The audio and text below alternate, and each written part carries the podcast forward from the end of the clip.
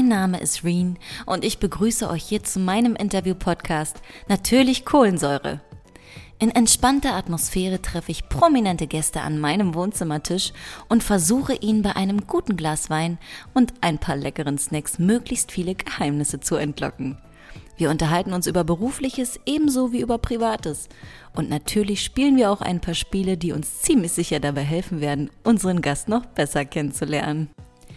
Ich freue mich riesig, in der zweiten Folge den Schauspieler und Autor Erik Stehfest begrüßen zu dürfen. Erik wurde unter anderem durch GZSZ und TV-Formate wie Let's Dance oder Dancing on Ice bekannt. 2017 hat er seine Biografie Neun Tage wach veröffentlicht. In dem Buch, das später auch verfilmt wurde, verarbeitet er öffentlich seine harte Drogenvergangenheit. Seit dem 3. Mai tritt er nun täglich mit einem weiteren sehr privaten Thema in die Öffentlichkeit. In der TV Now Serie Erik gegen Stehfest lässt er sich bei insgesamt zwölf Therapiesitzungen hautnah von einer Kamera begleiten und geht dabei der Frage nach, wer er ist und wohin er möchte.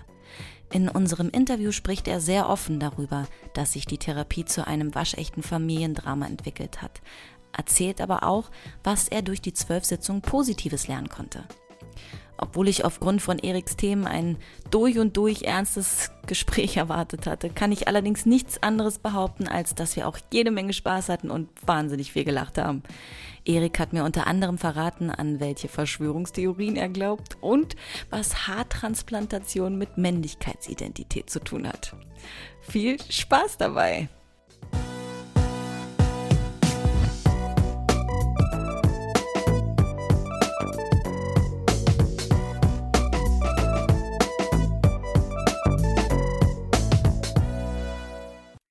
Hallo, lieber Erik. Hallo. Ich freue mich riesig, Ich dich auch. bei mir begrüßen zu dürfen. Ich glaube, äh, diese Recherche hat es wirklich in sich für mich gehabt. Die war sehr besonders, ähm, aber auch sehr tief. Äh, umso mehr bin ich gespannt, äh, alle Hintergründe und auch vorbereitend auf deine TV-Therapie, da kommen wir später noch drauf zurück, Ja. ähm, das ein oder andere schon mal vorab erfahren zu können. Aber erstmal, wie geht's dir denn? Boah, mir geht's super gerade. Also wir sind gerade in unserem Geheimversteck alias Holzhütte irgendwo im Gebirge. Und das ist für uns immer cool. Ich weiß gar nicht, ob das legal ist gerade, dass wir hier sind. Fällt mir gerade ein. Aber äh, wir sind quasi hier nur für uns und ähm, mit, den, mit den Kindern und mit, mit dem Hund und waren heute den ganzen Tag am Bach und es war wirklich, äh, es war auch schönes Wetter und ähm, gerade nach den Strapazen äh, des, der letzten Wochen war es einfach irgendwie so come down to earth, so verbinde dich wieder mal mit dem Natürlichen, mit nichts, einfach glücklich sein. So, das, das hatte ich heute den ganzen Tag. Aber ihr seid da jetzt nicht hingezogen, also war so Nein, ein Ausflug. nein, nein, es ist ein Ausflug, ja. Ah, okay.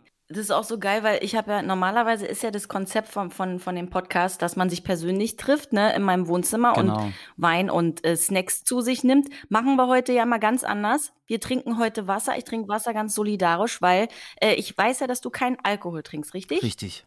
Siehst du? Wie geil ist das denn? Machst du mit heute, ja? Na, hier, komm. Ich mach mit. Cheers. ja. Ich habe die, ich hab die kurzen hinterm Laptop versteckt. Nein, das ist äh, ein langer. das sieht mir doch nach Gin aus. ja, ja, wenn ich irgendwann so eine halbe Stunde anfange zu lallen, dann weißt du, ob ich dich verarscht habe.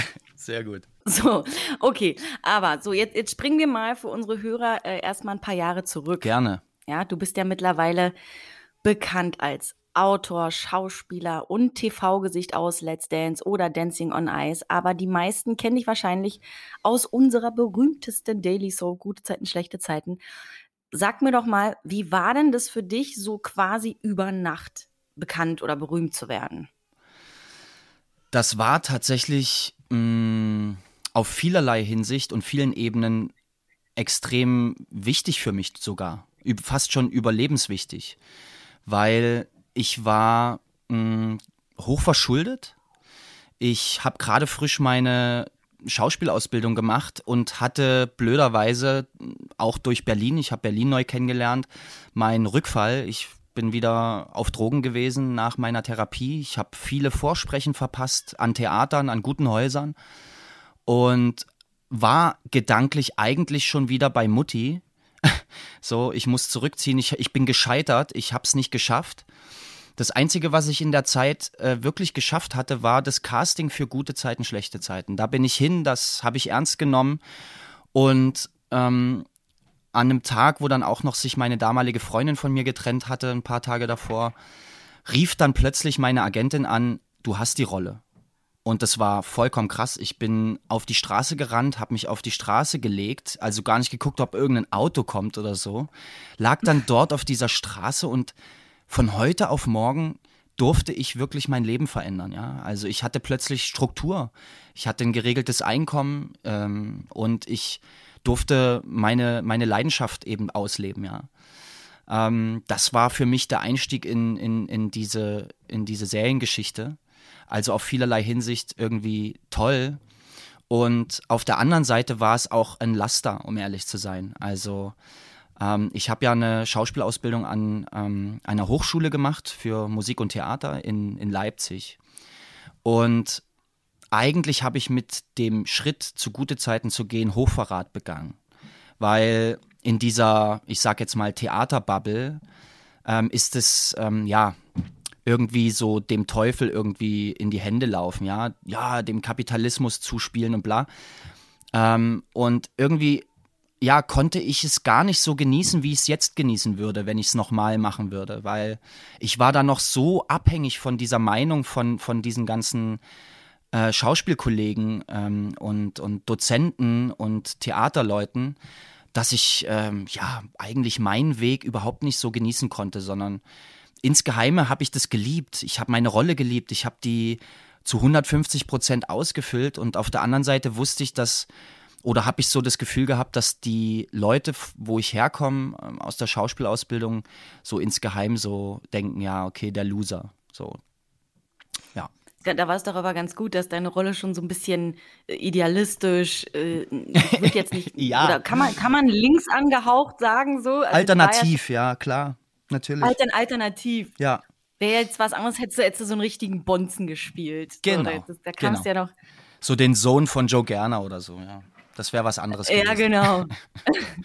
aber, ähm, aber so, so bekannt werden, das war dann quasi für dich gar nicht so dramatisch. Oder hast du war nicht so ich krass das ich habe das gar nicht so mitbekommen an, anfangs. Also ich äh, das ging dann erst richtig zur Sache als ich wirklich bei Let's Dance mitgemacht habe also da ist mir das erstmal so bewusst geworden. Da habe ich das irgendwie so richtig gespürt davor habe ich auch so viel gemacht nebenbei noch also ich war so äh, unterwegs noch also wie gesagt gerade frisch mit Drogen aufgehört irgendwie Haupt Hauptsache clean bleiben war in meinem Head und äh, dabei noch irgendwie die Texte auswendig lernen und die, Rolle ausfüllen und dann noch Freundin. Also hast du, da, hast du denn da direkt einen Entzug gemacht, dann kurz vor GZSZ oder warst du dann da noch ein paar Mal drauf irgendwie, als du da gespielt hast? Also es gab da schon noch mal eine Weihnachtsfeier, wo ich drauf war, ja. Äh, und danach bin ich, habe ich aber alleine aufgehört. Also Entzug war ja schon davor. Und dann habe ich äh, die damalige Freundin verloren und gemerkt, ey Junge, alles, was du dir aufbaust, neu, wirst du immer wieder selber einreißen, wenn du so weitermachst. Und darauf hatte ich einfach keinen Bock. Ich habe dann gedacht, nee, das, das ist nicht, das ist es mir nicht wert so. Ich will mir tolle Sachen aufbauen und die festhalten. Ähm, was mich noch interessieren würde, war, wie war das mit deinen Kollegen? Gab es da jemand, mit dem du dich besonders gut verstanden hast bei GZSZ, der, wo vielleicht sogar eine Freundschaft entstanden ist oder so? Ja, also mh, hm, ich würde es mal so formulieren. In der Serie sind wir uns als Brüder begegnet, im wahren Leben als Väter und als Freunde. Das ist Thaddeus Meilinger, der mein Bruder spielt, spielt er ja immer noch den Felix Lehmann. Ähm, mit dem hat sich wirklich eine Freundschaft aufgebaut, weil ja, er irgendwie für mich ein unfassbar guter Schauspieler ist, also er das Handwerk echt beherrscht und auf der anderen Seite mh, hm, verbindet uns auch irgendwie die Geschichte, ich hatte nicht so ein gutes Verhältnis zu meinem Stiefvater. Er selber ist Stiefvater, ich respektiere das extrem, wenn ähm, jemand jemanden nimmt, sei es Mann oder Frau, mit Kind und den Job dann auch echt gut macht. Und er macht es meiner Meinung nach gut. Und deswegen habe ich auch irgendwie entschieden, die Familien zusammenzuführen. Das hat sich gut angefühlt. Und mit ihm, mit ihm habe ich wahnsinnig gerne gespielt. Also da ist so eine kleine Männerliebe entstanden. Und gab es da jemanden, mit dem so der Vibe überhaupt nicht gestimmt hat, dem du so eher aus dem Weg gegangen bist? Naja, ich weiß nicht. Also, äh, darf, da, was ist, wenn ich jetzt Namen nenne? Das ist ein Riesenskandal. nee, also. Nee, das, ach, das ist, da, ist, da ist ja nichts Schlimmes dabei. Man, man, man kann sich ja nicht mit jedem verstehen. Also, das ist ja normal. Ja, also, sagen wir es mal so. Die sehr innigen Liebesbeziehungen waren schon eine Herausforderung. Ähm, ja.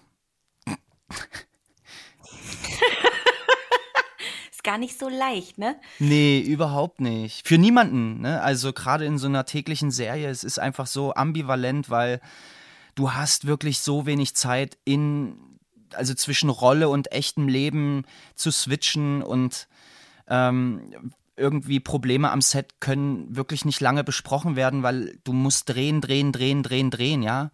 Und äh, das ist für jemanden wie mich einfach überhaupt nicht äh, so gut. Aber du warst ja da schon so ein, so ein Publikumsliebling, das hast du ja. ja auch so ein bisschen mitbekommen. Warum hast du denn dann eigentlich aufgehört? Ja, also das hat tatsächlich viele Gründe gehabt. Ähm, zum einen ähm, habe ich für mich irgendwie dann angefangen zu schreiben und meine Biografie zu verarbeiten das hat viel Raum eingenommen mit Neun Tage Wach, meinem, meinem Buch. Ähm, ich wollte damals schon, dass es verfilmt wird und ich wusste, das Projekt wird nur so groß, wenn ich es auch schaffe, eben viel Zeit zu investieren. Auf der anderen Seite gab es bei uns einen extremen Schicksalsschlag 2018. Da hatte ich gerade noch gedreht bei Gute Zeiten. Da bekamen wir dann einen Anruf ähm, nach der Arbeit, Edith ist ans Telefon, das LKA hat angerufen, kommen Sie mal aufs Revier. Okay, ja, was ist da los? Ich gerade unseren Sohn von der Kita abholen gefahren. Sie kommt wieder und plötzlich steht äh, eine zittrige, weinende, vollkommen veränderte Frau vor der Tür und sagt mir, ey, äh, ich musste gerade ein Video ansehen, wo ich vergewaltigt werde. Ich war auf äh, unter K.O.-Tropfen, ich war bewusstlos äh, die durft, äh, Edith durfte sich auch nicht nur identifizieren, sie musste sich das ganze Video anschauen. Das äh, verstehe ich bis heute nicht so ganz. Ähm, aber mit, mit dem Moment und dann auch dem ersten Gespräch mit der Anwältin von ihr, die sagte, Leute, haltet euch mit der Geschichte aus der Öffentlichkeit fern. Das wird sonst negativ euch ausgelegt, dass ihr damit irgendwie Business machen wolltet war dann für mich klar, weil ich bis dato so dieses Image nach draußen tragen wollte, ey, äh, öffnet euch, kommuniziert eure, eure Needs, ähm, zeigt euch, macht euch auf, ja, äh, durfte ich dann nicht mehr leben. Also ich hätte ab dato lügen müssen, wenn mich jemand anspricht, wie es mir geht oder was bei mir gerade so äh, läuft. Und habe mich dann ja auch aus der Öffentlichkeit zurückgezogen und auch gesagt, äh, ich muss bei gute Zeiten aufhören, ich kann es nicht mehr machen, weil dieses Thema auch bei mir so viel aufgewühlt hat. War das dann auch denn der Rückzugsgrund, den du dabei als Gewinner, wo, wo, wo du Ja, genau, Dancing on Ice im Finale, hast, richtig, ja. Okay, verstehe. Da konnte ich, richtig, ich konnte aber das, den wahren Grund da in dem Moment natürlich nicht, nicht so formulieren, einfach. Das, das wäre ein zu großer Skandal geworden, dann wären wir schon in jeder Presse gewesen und das, äh, ja, war einfach nicht drin. Und äh, ja, dann habe ich eigentlich das getan, was an der Schauspielschule damals ähm, sehr groß geschrieben wurde, gerade im ersten ähm, Schauspielschuljahr, nämlich, und das, diese Meinung vertrete ich auch, ein guter Schauspieler oder eine gute Schauspielerin achtet immer darauf, dass ähm, die Seelenpflege, also das eigene Seelenwohl, ähm, immer an erster Stelle steht. Du musst selber gesund sein, nur dann kannst du auch in andere Rollen schlüpfen. Ja, weil wenn du nicht weißt, wer du bist und, und, und stabil in dir selbst stehst, weißt, weißt du ja auch einfach nicht, wohin du irgendwie zurückkehren sollst, wenn du deine Rolle gespielt hast, ja. Da muss ich mal eine Gegenfrage stellen. Ja, bitte. Du wirst mir da wahrscheinlich recht geben, unter deinen Kollegen oder wir brauchen auch nur noch mal nach Hollywood zu gucken.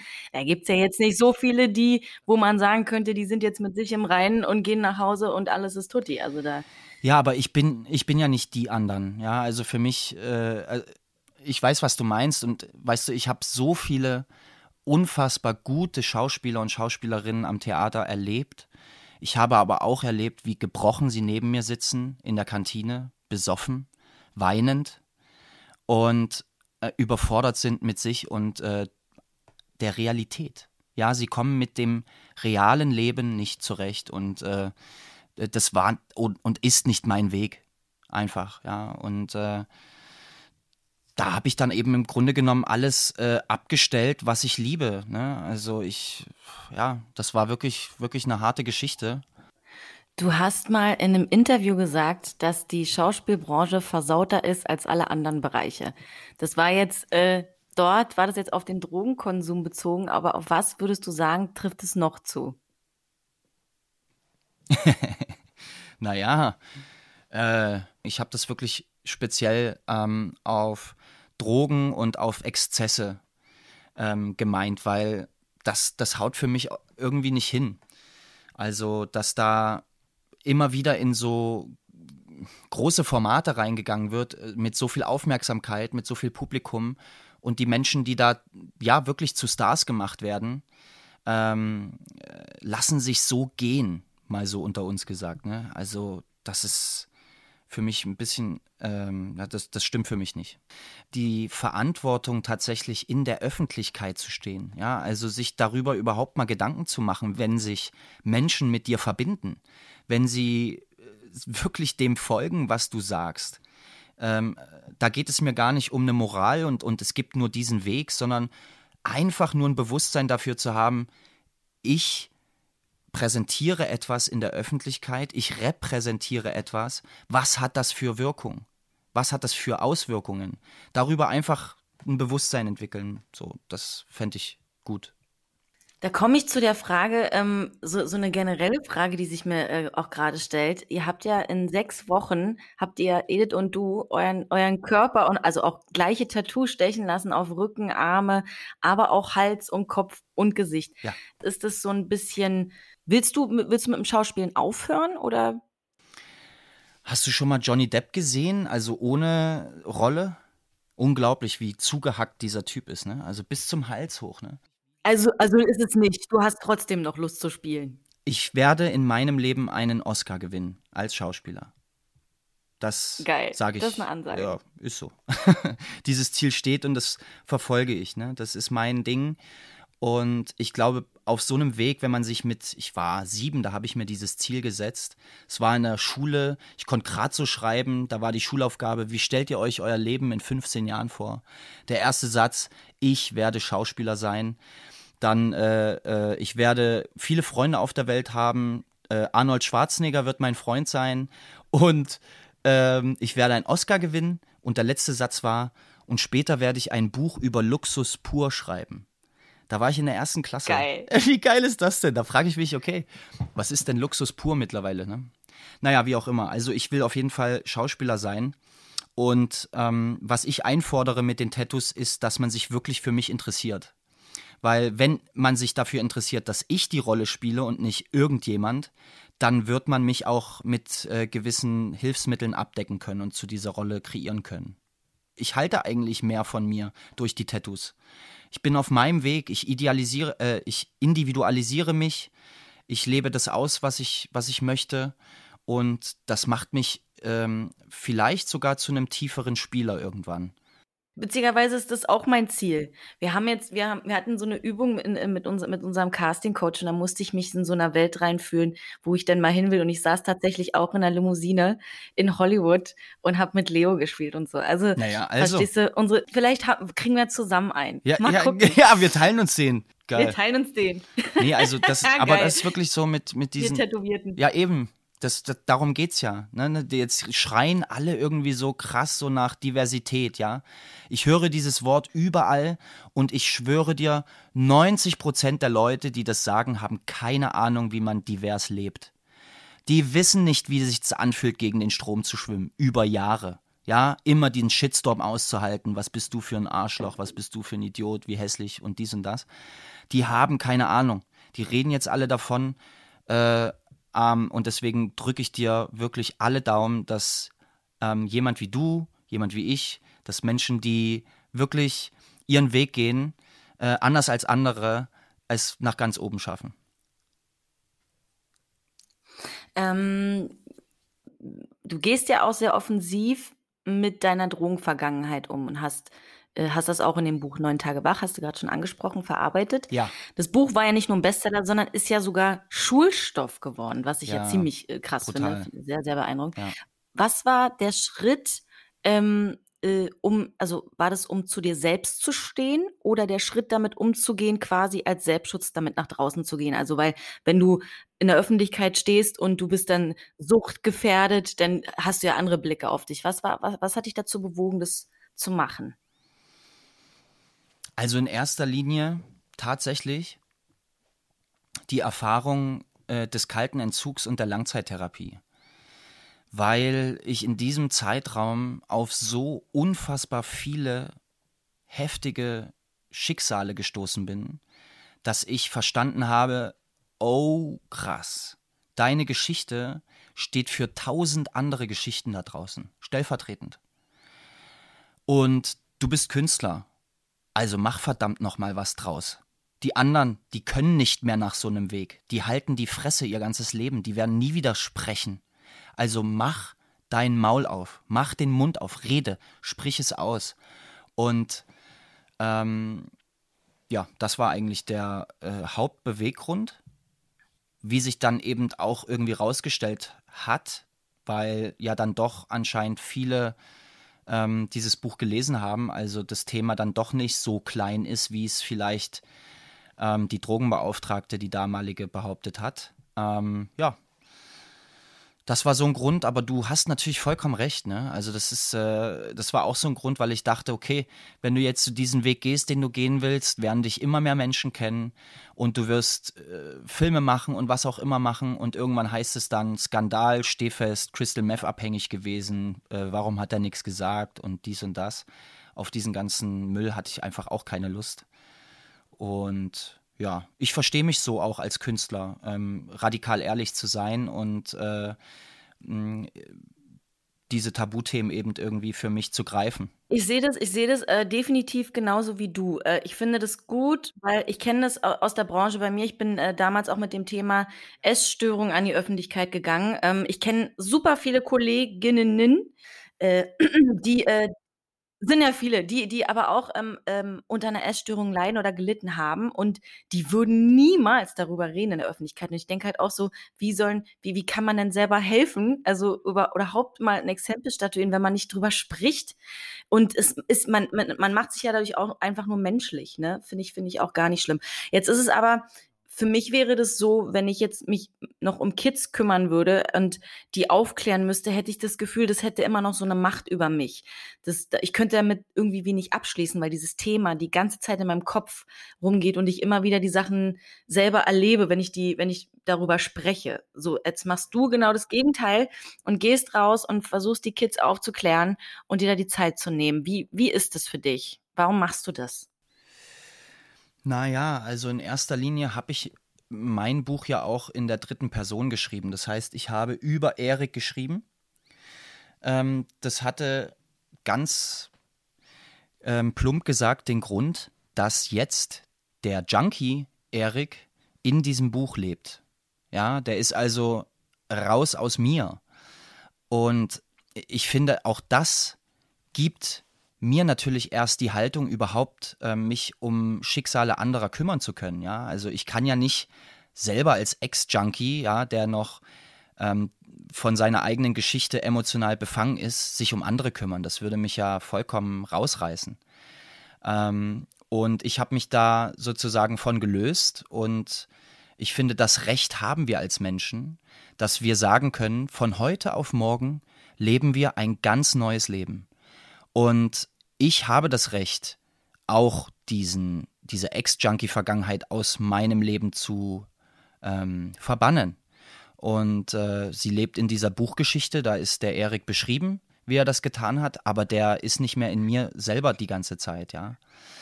Ähm, ja, das ist so meine romantische eigene Geschichte damit. Und ähm, Das hast du, hast du sehr schön gesagt. Das kann man auch total nachvollziehen, finde ich.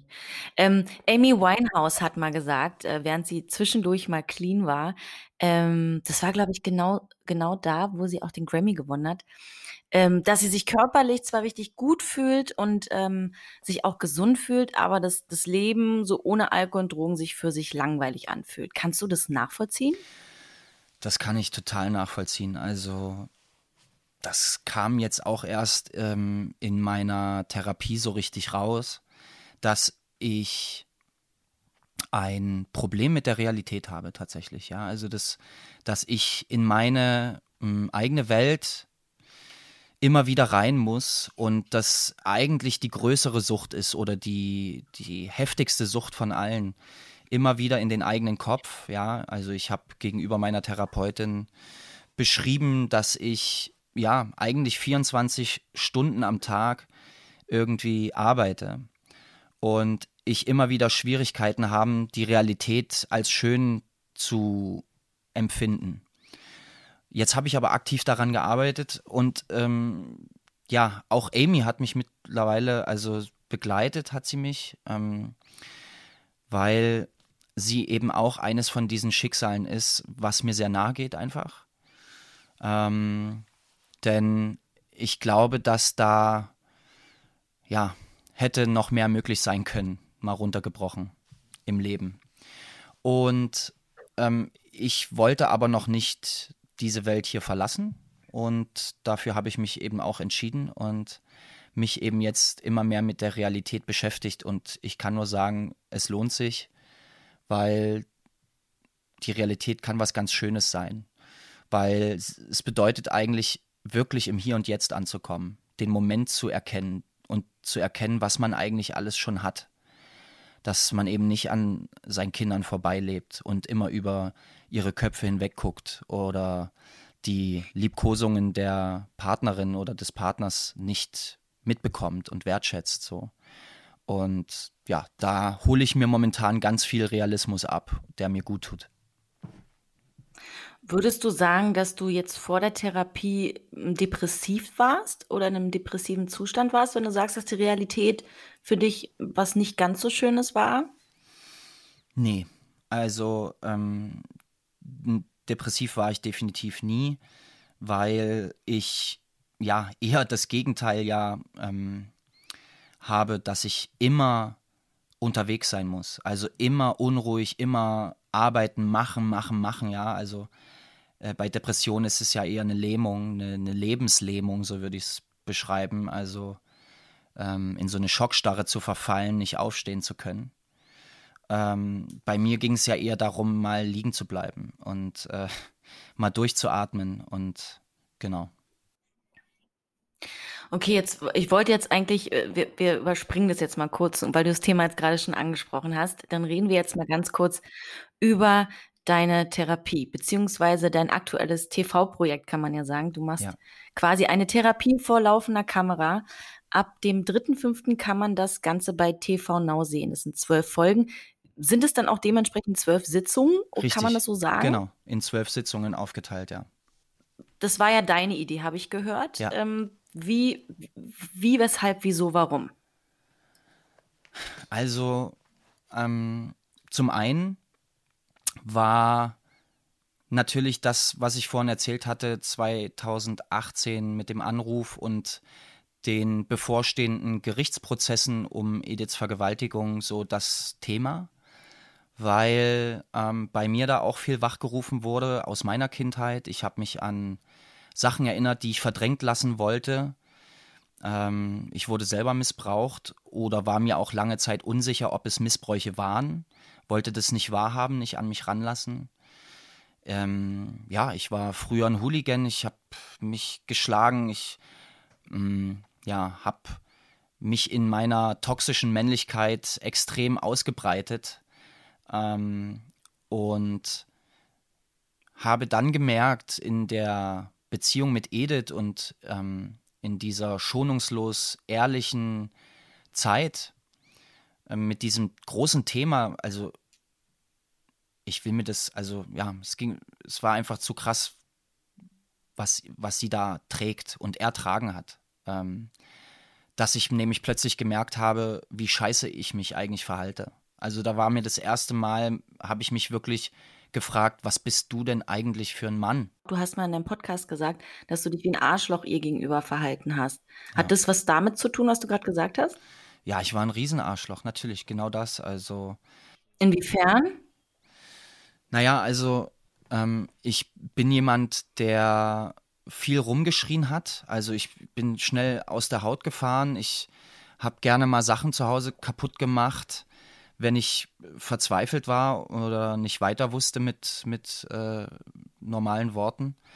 Mm, aber viel schlimmer war so, dass ich gemerkt habe, wie ja fast schon manipulativ ich ähm, gearbeitet habe, indem ich sie klein gehalten habe oder sie versucht habe, ja, ähm, sei bloß nicht besser oder größer oder ähm, weiter als ich und, und, und erinnere mich nicht äh, daran, was ich eigentlich tun muss, sondern lass mich einfach in Ruhe so. Äh, ich ich gehe arbeiten, ich bringe das Geld nach Hause, du bist sieben Jahre jünger als ich, ich bin erfahrener, ähm, äh, so, so diese ganze Scheiße.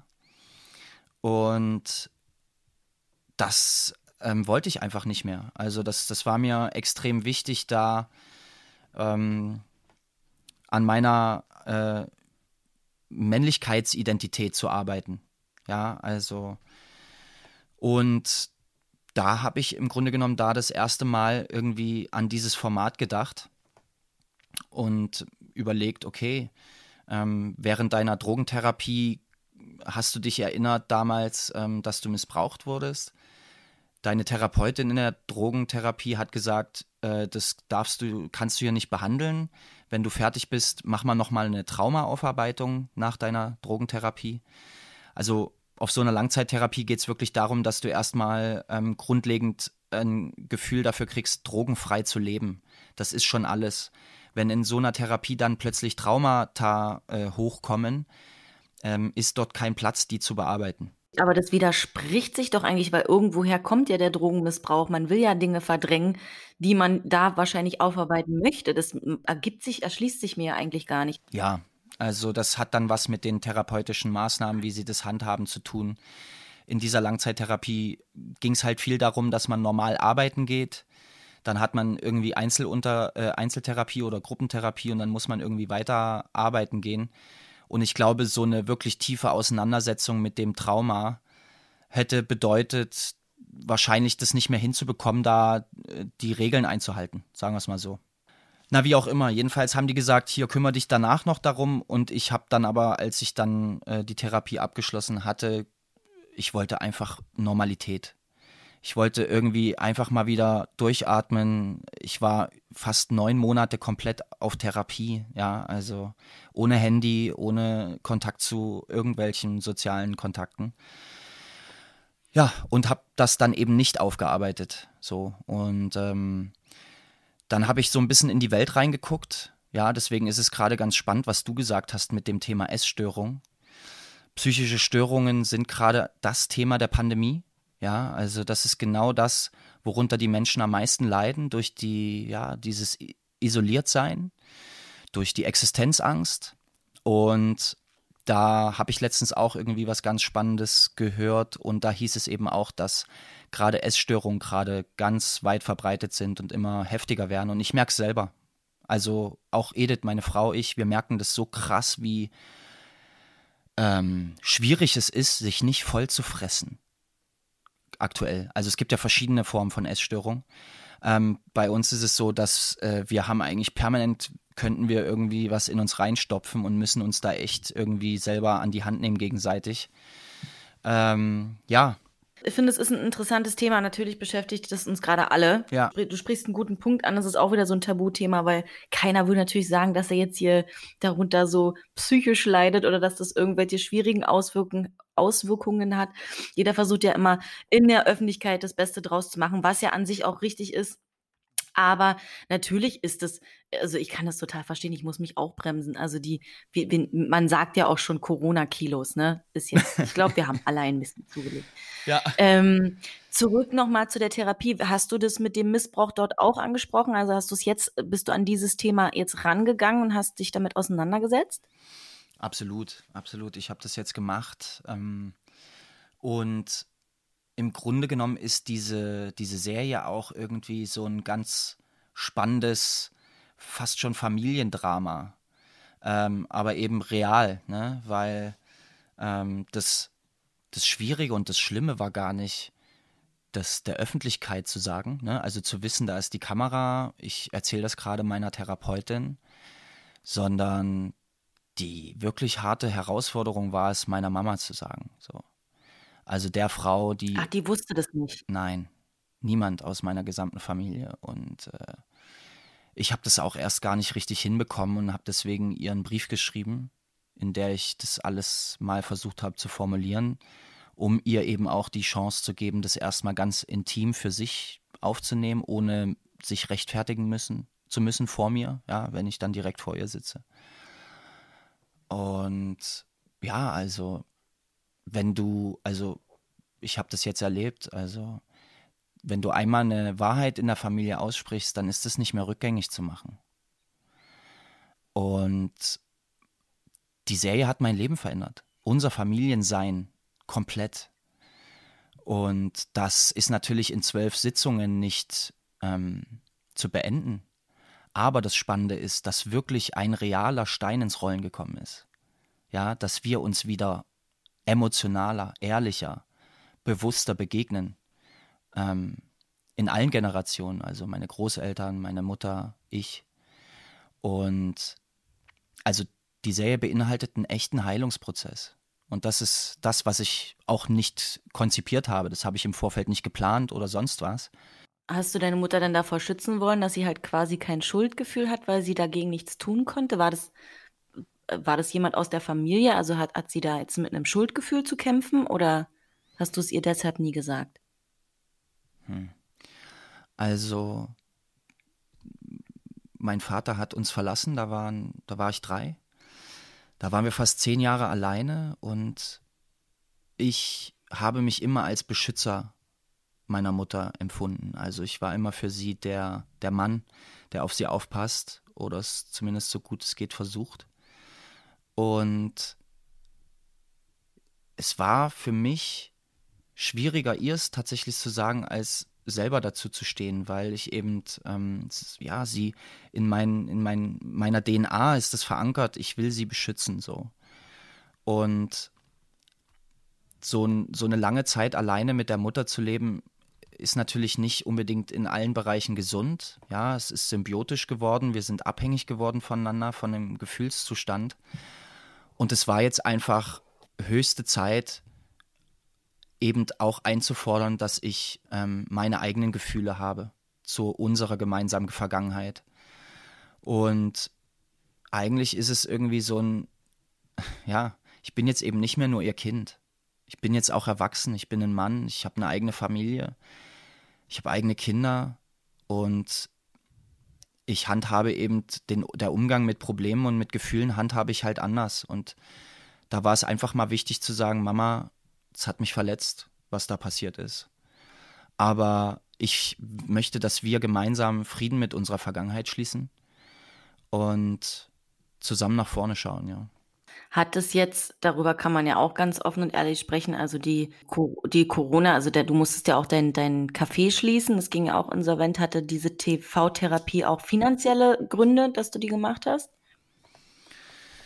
Naja, also alles, was ich mache, hat finanzielle Gründe irgendwie. Also machen wir uns nichts vor. Ich hatte nicht das Privileg einer geschützten Kindheit. Ich hatte viele Privilegien einfach generell nicht. Andere hatte ich wiederum. Und ähm, ich werde jetzt nicht unbedingt viel erben. Ich werde auch wahrscheinlich nie erleben, wie es ist, wenn Mama und Papa einem 2000 Euro im Monat aufs Konto überweisen. Ähm, ich war schon immer auf mich selber gestellt, was das betrifft. Und ich habe zwei Kinder, ich habe eine Frau, ich habe einen großen Hund und auch einen großen Mund. Und all das ähm, muss natürlich finanziert werden, weißt du? Also ähm, ich finde es nur irgendwie, ja, also da kann, was soll ich dazu sagen? Also alles, was ich mache, hat finanzielle Gründe, ist doch klar. Also ich mache doch nichts, äh, das, das im Kaffee, das habe ich irgendwie gemacht, um äh, nicht aus finanziellen Gründen. Das äh, äh vielleicht mal so nebenbei erwähnt. Ähm, aber alles, was ich in der Öffentlichkeit mache, ähm, das lasse ich mir schon, mich, da, da lasse ich mich schon auch bezahlen, natürlich, klar. Ja, macht ja auch Sinn. Ähm, du hast ja eine Therapie auch vorgehabt, an deinen Verhaltensmustern zu arbeiten. Welche konntest du ändern oder ausarbeiten? Die zwei wichtigsten Wörter, die ich neu gelernt habe in der Therapie und die ich jetzt auch anwende an mir, sind Gelassenheit und Sanftmut.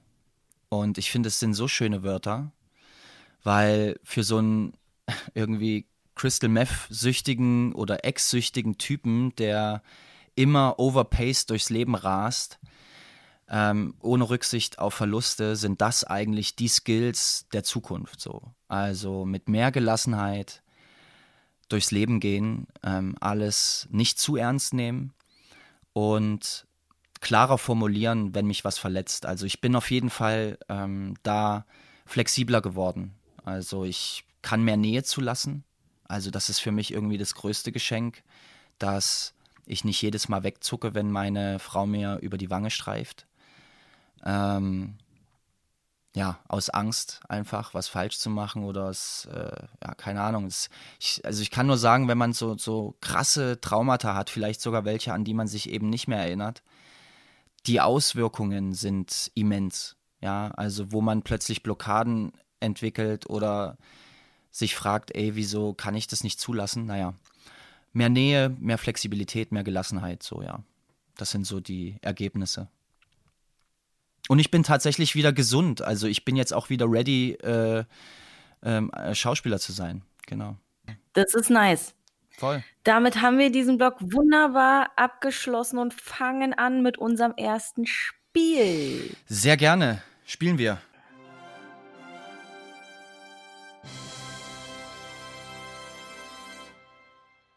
Ampelphase. Um was spielen wir? Wollen wir wetten? leider gibt's da nichts zu wetten. Mann, Schmutz. Nein, das ist ein guter Tipp. Das nehme ich, das, das nehme ich als Idee auf. Mach das mal. Pass auf. Das Spiel funktioniert folgendermaßen, äh, wie du schon an, an dem Ampelphasensystem, wie du es aus dem Straßenverkehr kennst, äh, kann man schon ableiten. Grün ist eher so easy peasy, gelb ist so ja und rot ist aha. Ich ziehe für dich es ist ja alles hier digital. Du kannst aus jeder Farbe jeweils zwei ziehen. Wenn dir eine Frage super toll gefällt oder überhaupt nicht gefällt, dann kannst du die auch an mich weitergeben. Die, du hast ein Veto. Okay. Genau, jetzt können wir direkt loslegen. Welche Farbe? Wo soll ich draus ziehen? Rot. Das ist doch mal, du bist mir sehr sympathisch. Das finde ich gut. So, ziehen wir doch mal. Also, oh, okay. Ich liebe es immer. Ich liebe es, wenn ich was weiß, wenn der andere noch nicht weiß. Ja, damit. Okay. Glaubst du an Verschwörungstheorien? Wenn ja, an welche?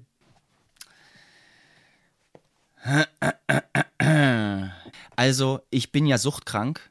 Das heißt, ähm, ich rausche immer mal wieder ab. Und in diesen Rauschphasen glaube ich alle Verschwörungen. Und Gott sei Dank tauche ich immer wieder auf von diesen äh, Rauschzuständen. Ja, andere tauchen da wahrscheinlich nie wieder auf und äh, ich Gott sei Dank ja. Also hast du alle und keine? Ja, ja, genau. nee, ich finde es einfach geil, einfach mal an alles zu glauben und es dann aber auch wieder zu lassen. Ja, das ist meine Antwort. So, gelb, grün oder rot, weiter geht's.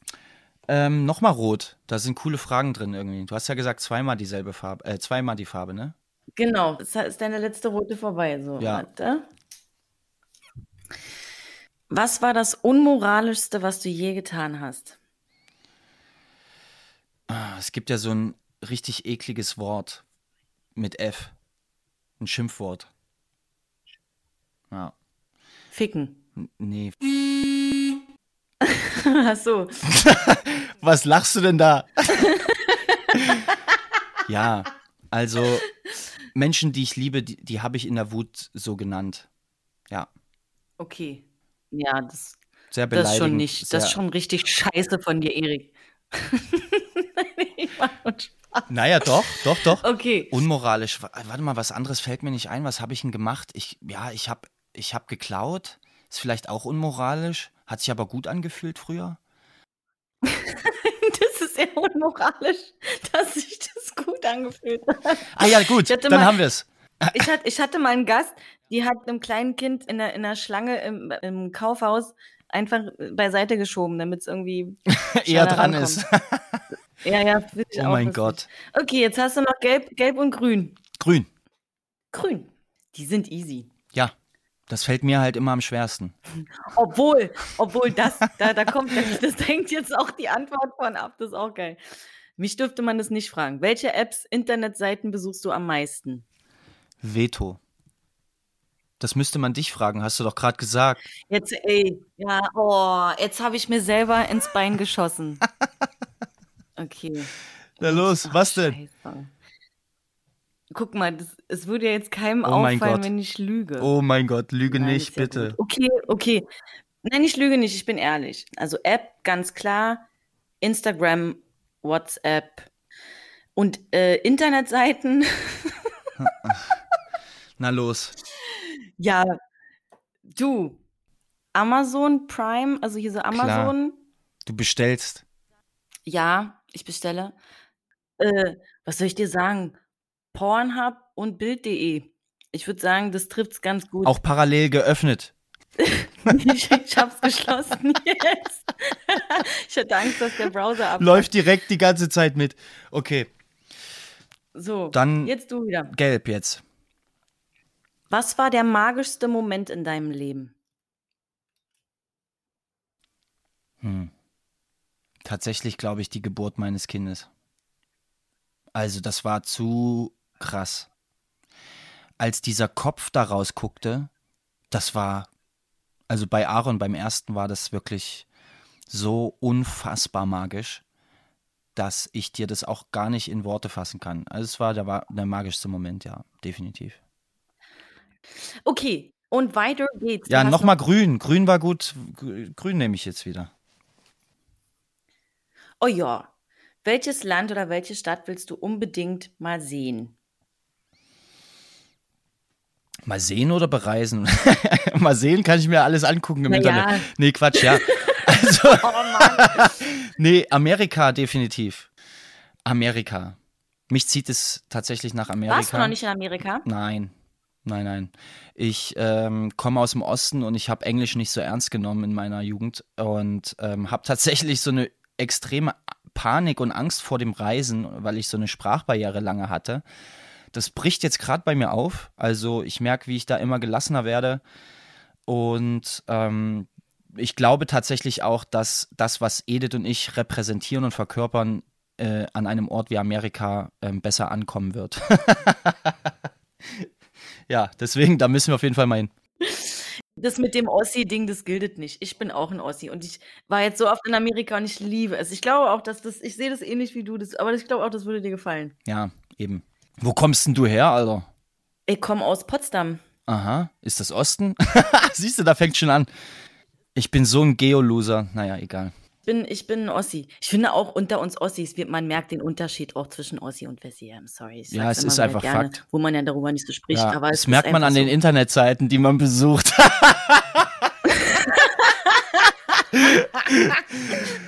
Äh, die letzte gelbe Frage für dich. Mhm. ja. Wenn du jemand Neues kennenlernst, was sind absolute No-Gos? Also, Das geht gar nicht. was gar nicht geht, ist, wenn die Person meine, meine, Frau, meine Frau nicht liebt. Das ist bei uns, das ist, okay, ich höre wieder auf. Äh, ja, das äh, ist bei uns so, ja genau. Also ich lerne ja kaum noch neue Leute kennen. Das ist für mich echt hier was Besonderes, dich kennenzulernen heute. Nee, also äh, die Person muss tatsächlich Edith mögen. Sonst geht's nicht. Echt, ja? Ja. Also du hättest damit ein Problem, wenn es sonst, dann, dann wäre für dich. Ja. Kommt gar nicht in die Tüte. Magst du meine Frau? Ich, ich Alles sie, gut. Ich finde sie sehr attraktiv, aber ich, ich, Ja, ich, super. ich glaube, das weiß ich sie schicke auch. dir ihre Nummer. Wieso weißt du das? Hast du sie schon mal angeschrieben? Wir hatten da mal bei Instagram, ich weiß gar nicht, über irgendwen, irgendwen hatten wir mal das Gespräch und der hatte gemeint, ja, wir hatten doch da mal geschrieben und Okay, da mal, gut. Ist jetzt, das gehört jetzt Darüber nicht reden wir später nochmal. Ja, ich höre jetzt auf. Lustigerweise ist das auch einer meiner Fragen. Ihr führt ja eine äh, sexuell relativ offene Beziehung. Ja. Weil Edith ja bisexuell ist. Boah, ist das eine geile Überleitung, Mega. Leute. Und du sie dort ja nicht einschränken möchtest. Ihr hattet sogar mal eine Beziehung zu dritt. Wie ist, wie ist so generell euer Beziehungsmodell? Also unser Beziehungsmodell ist äh, auf der Suche, würde ich es mal beschreiben. Also aktuell ist es so, dass durch auch tatsächlich die Therapie ähm, das Bedürfnis bei ähm, Edith und mir momentan gar nicht so groß ist, im Außen zu leben, weil wir uns gerade extrem neu kennenlernen, auch sexuell. Also das ähm, ist sehr spannend. Ähm, aber auf der anderen Seite ähm, haben wir in den letzten Jahren eben den Grundstein gesetzt, ähm, sehr, sehr viel Spaß zu haben in der Zukunft, wenn wir es wollen, ja. Weil wir eben auch jetzt wissen, wer wir sind und was wir aneinander haben. Und äh, da wahnsinnig respektvoll äh, eine Ebene aufgebaut haben.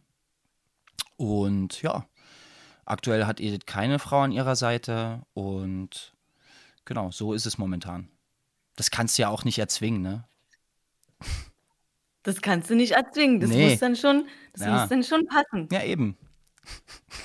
Das muss dann so, ich, Ja, es muss einfach. ja, muss halt passen. Okay, alles klar. Ja. Aber das ist dann, das ist dann Frag eher so ein, so ein zu dritt Ding. Also.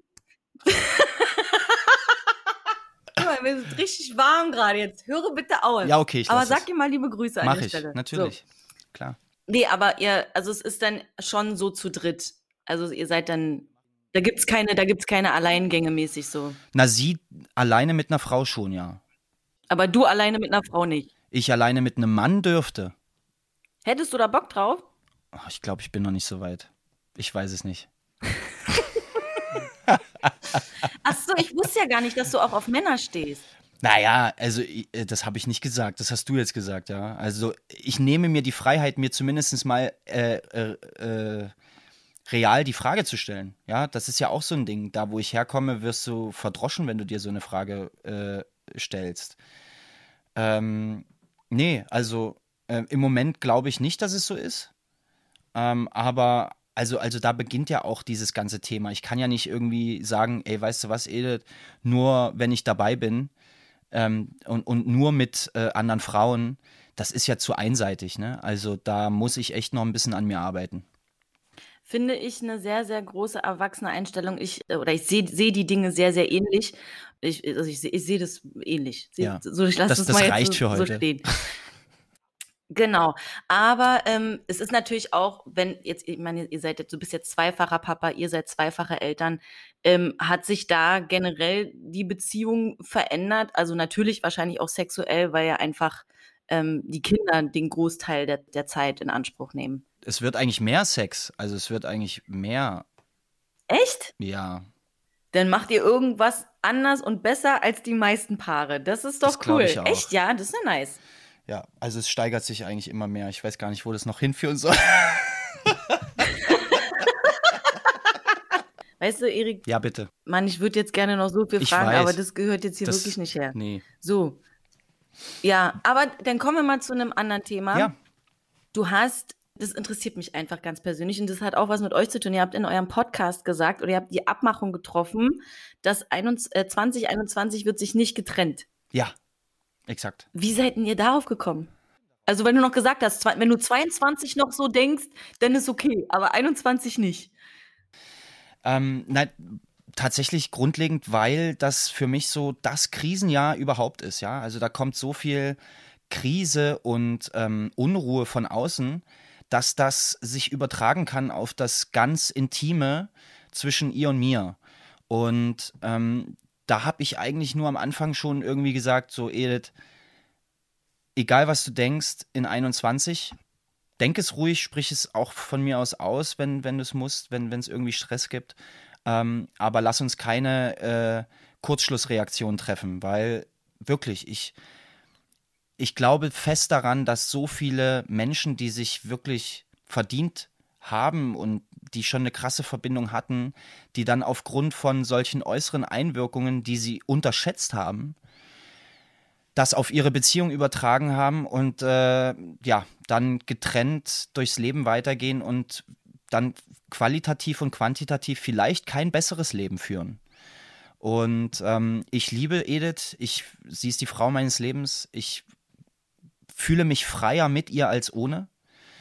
Diese Freiheiten erarbeiten wir uns gemeinsam und ähm, auf allen Ebenen und das ist irgendwie, ähm, das, das gilt es zu schützen. Und diese Weitsicht, äh, ähm, da bin ich selber erstaunt über mich, dass ich das da so ihr gesagt hat und sie hat es auch irgendwie voll verstanden. Und aber ich muss ehrlich gestehen, 21, ich hätte es mir jetzt auch irgendwie noch schlimmer vorgestellt, aber eben auch durch diese extreme Wertschätzung, weil die Therapie habe ich ja eigentlich, eigentlich ist Edith ja die Hauptperson. Ich habe das ja gemacht, damit ich mich am Ende des Tages ihr gegenüber besser verhalte. Ja, und äh, eigentlich haben wir uns damit irgendwie 2021 irgendwie zu einem sehr schönen Jahr gemacht und diese eigentlich sehr ähm, krisenhaften Zustände da draußen, diese existenziellen ähm, Veränderungen durch Insolvenzen und durch, was weiß ich, Freundschaften, die beendet wurden, die sogar vor Gericht gelandet sind bei mir und, und, und, ähm, haben wir es trotzdem geschafft, näher zusammenzurücken und ähm, irgendwie doch glücklicher zu sein als ähm, im vergangenen Jahr. Cool. Ja, voll. Dann kommen wir jetzt zu unserem nächsten Spiel, das da heißt Besties und Wurstiges.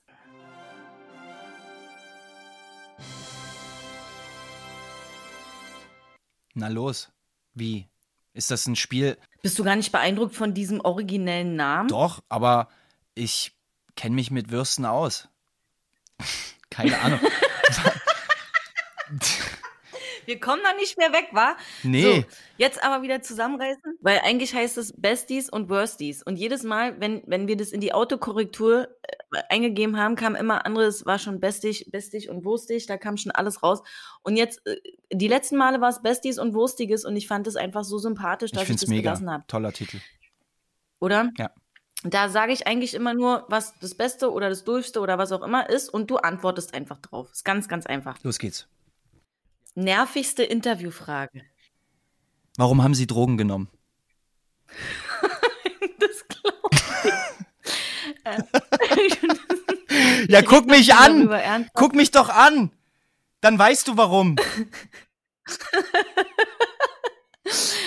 das beantwortet es jetzt überhaupt nicht. Nee. Aber nun gut. Ähm, bester Ratgeber.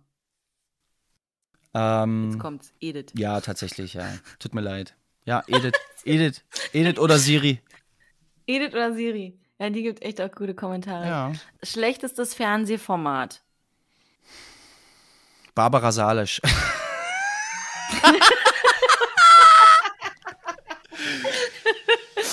Gibt's das noch? Nee, aber die Leute, die es kennen, werden es schon wissen. Unfassbar, was das, was das war. Katastrophe. Ja. Beste Tageszeit. Rund um die Uhr eigentlich, also alles super. Ich liebe die Zeit. Beste Tageszeit, keine Ahnung. Äh, ich, äh, um 8 Uhr. okay. Schlimmste Schlagzeile. Soapstar hat Crystal Meth genommen. Finde find ich irgendwie so geil, dass Soapstar neben Crystal Meth Junkie steht. das hat doch was. Ja, ne? Stand da, stand da noch nicht so oft. Bist du auf jeden Fall unique. Ja. Schönstes Morgenritual. Das ist zu intim. Erik, Alter. Das kann ich nicht beantworten. Okay. Kaffee trinken. N natürlich. äh, nervigste Aufgabe als Vater. Erziehung. Voll schwierig. Nervig auch oft, weil man stößt immer so krass an seine Grenzen. Ist einfach echt, Erziehung ist schon hart. Und die schönste Erkenntnis im letzten Jahr. Okay, darum geht es gerade in diesem kompletten Podcast, aber fass es doch vielleicht nochmal in einem Satz zusammen. Ähm, die schönste Erkenntnis ist, dass ich nicht nur in meiner eigenen fantasievollen Welt glücklich bin, sondern auch in der Realität, in der wir alle leben. Das hast du sehr schön gesagt. So, dann ähm, kommen wir quasi ähm, zu den letzten Fragen, die ich habe, bevor wir das letzte Spiel spielen. Ähm, mich würde interessieren, das, das hast, du hast das Wort Identitätssuche schon des Öfteren verwendet und das spielt in deinem Leben eine große Rolle. Jetzt frage ich mich, wo ist die Grenze oder der Grad zwischen Selbstliebe und Selbstakzeptanz und sich verändern wollen, um sich lieb zu haben und ob sich das nicht eigentlich widerspricht. Also es ist ja so ein, du willst, eigentlich ist es ja, möchtest du dich selber lieben, so wie du bist und dich selber so akzeptieren, wie du bist, mit all deinen Macken, Ecken und Kanten und auch den Eigenschaften, die auch zu dir gehören, die man vielleicht aber, die man lernen muss, gern zu haben. Und inwieweit ist es eigentlich nicht ein Widerspruch zu sagen, ich muss Dinge an mir ändern, um mich lieb zu haben? Weißt du, was ich meine? Ja. Ich lebe so, dass ähm, das, was für mich das Leben spannend macht, auch als Schauspieler vor allem, ist der Kampf mit und gegen das eigene Ego. Weil das Ego ist irgendwie so der Kontrahent, so der eigene, der innere, der irgendwie gesehen werden will, der einen herausfordert, der einem immer neue Aufgaben gibt. Der ist aber nicht immer nur schlecht, der ist auch manchmal richtig cool. Ja, es macht auch manchmal Freude, den zu zeigen. Ähm, und tatsächlich gibt es auch Filme, wo wir viele Egos sehen und das auch cool finden und die abfeiern. Ähm, sei es Brad Pitt in Fight Club, ja, das ist ja purer, ist pures, pures Ego, was wir da sehen. Und das ist wirklich ein Klassiker. Ähm, und auf der anderen Seite habe ich für mich begriffen, dass mein Ich aus vielen Persönlichkeiten besteht. Und ähm, die eben miteinander lernen müssen zu kommunizieren. Was ich damit meine ist, ich, ich lebe nicht dieses Leben 40, 50, 60, 70 Jahre lang ähm, immer derselbe sein zu müssen. Hauptsache, man kommt irgendwie so gut durch. Ich habe das Recht und das Recht nehme ich mir, mich jeden Tag neu zu erfinden. Und ähm, dementsprechend ähm, muss ich eigentlich jeden Tag neu überprüfen, wer ich bin und äh, wer ich heute sein möchte und was ich dafür brauche, das ähm, zu sein, ja. Und deswegen glaube ich, arbeitet das einfach Hand in Hand, wenn ich eben offen für Veränderung bin und für, für den Wandel, ne? Das, das nennt man Flow, glaube ich, ja, Lebensflow. Nicht immer alles so äh, verbissen sehen und ich muss auf dem Weg bleiben, sondern eben sich manchmal auch dem Leben so ein bisschen hingeben. Ich finde, das hast du wunderschön gesagt. Auch da kann ich dir persönlich nur zustimmen. Das kann ich, äh, das äh, sehe ich, sehe ich auch sehr ähnlich. Ähm, jetzt was ganz Lustiges habe ich über dich entdeckt. Ähm, Was denn? also was, womit ich gar nicht gerechnet hätte. Du hast eine Haartransplantation machen lassen. Ja, sieht geil aus, oder? Ist richtig Das gut ist, das geworden. ist, tat es weh? Und warum, weshalb, wieso eine Haartransplantation? Mm, Das hat tatsächlich auch was mit meiner Männlichkeitsidentität zu tun. Also ich habe gemerkt, dass ich morgens aufstehe und dann geht man oder gehe ich natürlich ins Bad. Man macht sich bereit für den Tag und dann nur so ein flüchtiger Blick in den Spiegel und man findet sich einfach richtig hässlich und äh, man guckt eigentlich immer weniger hin, genau. Und früher war das immer so mein Ritual. Ich stehe vorm Spiegel, sag mir, du bist super, du schaffst das, geh da raus, mach was. Ähm, und das war irgendwann weg und tatsächlich wurde dadurch auch die Lebensqualität irgendwie ähm, eingeschränkt und ich war nicht mehr so ein lebensfroher Mensch. Und das Recht, mich schön zu fühlen, habe ich mir wiedergeholt. Also ähm, ja, mich eben auch sexy zu fühlen als Mann, ähm, war mir sehr wichtig und ich äh, Respekt und Chapeau an alle Männer da draußen, die sich finden mit Glatze und ähm, ich habe mich darin überhaupt nicht gefunden und ja, deswegen habe ich es gemacht. Aber tat jetzt nur für mich einfach, weil ich das wissen will, tat es, tut es weh oder was macht man da? Also ist es schmerzhaft? Na, schmerzhaft ist nur die Betäubungsphase, also wenn sie quasi deinen dein Kopf betäuben, da so kleine Löcher reinschießen und dann da mit so einer Kanüle da Betäubungsmittel rein, spritzen 40 Mal. Dann wird es halt alles aufgerissen. Hinten nehmen sie die Haare raus aus dem Hinterkopf und stecken sie dir dann vorne wieder rein innerhalb von sechs Stunden. Dann wächst es einfach los. Ja. Ist ja krass, dann sind es quasi dein, deine eigenen Haare von hinten nach oben. Richtig. Dann ist es ja auch nicht richtig schummeln. Dann nee. sind es ja deine eigenen Haare. Du, ganz ehrlich, es war künstlicher, dass ich an jedem äh, Set, wo ich war, dass dann äh, äh, beim Make-up machen erstmal hier schön mit äh, Farbe irgendwie alles weggemacht wurde, weißt du? Ja, das kann ich nachvollziehen. Ähm, was sind deine nächsten Ziele? Was äh, die äh, Ziele, die du erreichen möchtest? Naja, tatsächlich, also eins der großen Ziele ist jetzt mit den nächsten Projekten, die ich anstrebe, ähm, den deutschen Raum auch zu verlassen. Also da schon auch äh, Richtung Ausland zu denken. Ich bereite, wir bereiten uns gerade vor, unsere Social Media Kanäle zweisprachig aufzubauen und ja, ich arbeite gerade mit einem ähm, 3D ähm, Grafiker zusammen, der aus einer ganz anderen Ecke der Welt kommt. Ähm, Edith und ich haben ja eine Band zusammen, was ein Künstlerkollektiv ist. Wir wollen zusammen selber Filme kreieren und Musik machen. Und ich habe auch noch große Hoffnung, dass mein Buch Neun Tage wach auch noch international erfolgreich wird. Und das verfolge ich auch noch. Genau. Gut, dann kommen wir jetzt zu unserem letzten Spiel. Ja, los geht's. Das da heißt Entscheidungsfragen.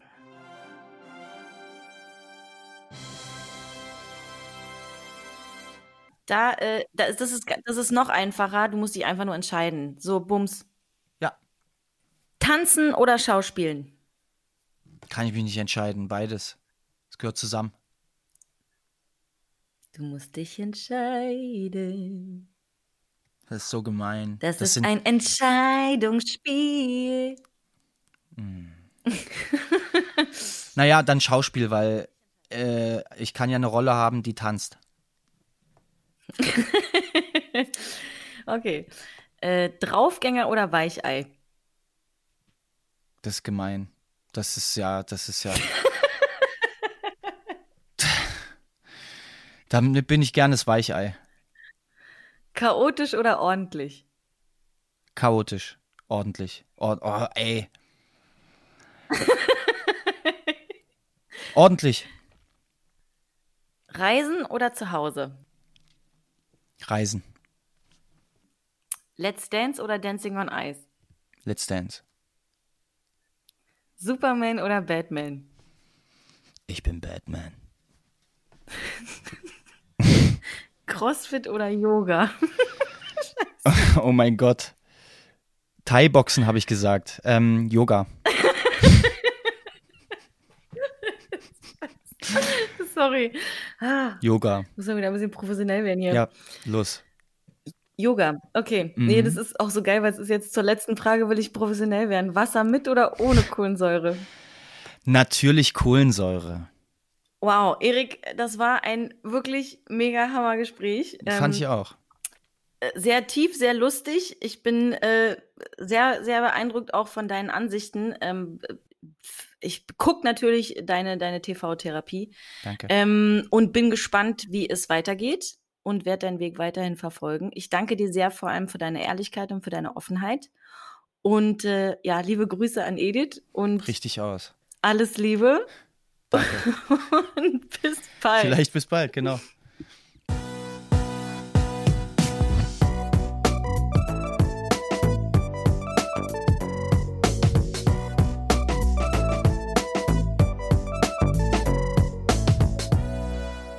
Natürlich Kohlensäure ist ein exklusiver Early Audio Podcast. Ich hoffe, euch hat die heutige Episode gefallen. Falls ja, dann abonniert den Podcast doch überall, wo man Podcasts hören kann. Ich freue mich natürlich auch sehr über Fragen, Anmerkungen und auf euer Feedback bei Instagram. Ihr könnt der Instagram-Seite natürlich Kohlensäure folgen oder gerne auch mir selbst. Mich findet ihr unter dem Namen Reen Official Music. Ich verlinke euch alle Kanäle natürlich auch in den Show Notes. Ein besonderer Dank geht an unsere Partner Early Audio und Update, an unseren Podcast-Coach Gordon Schönwelder und an Katrin Lang von Klang PR, die diesen Podcast im Hintergrund betreuen und überhaupt erst möglich machen, dass ich mich hier mit so spannenden Leuten unterhalten kann. Ich freue mich schon jetzt auf das nächste Gespräch. Bis zum nächsten Mal. Tschüss, eure Reen.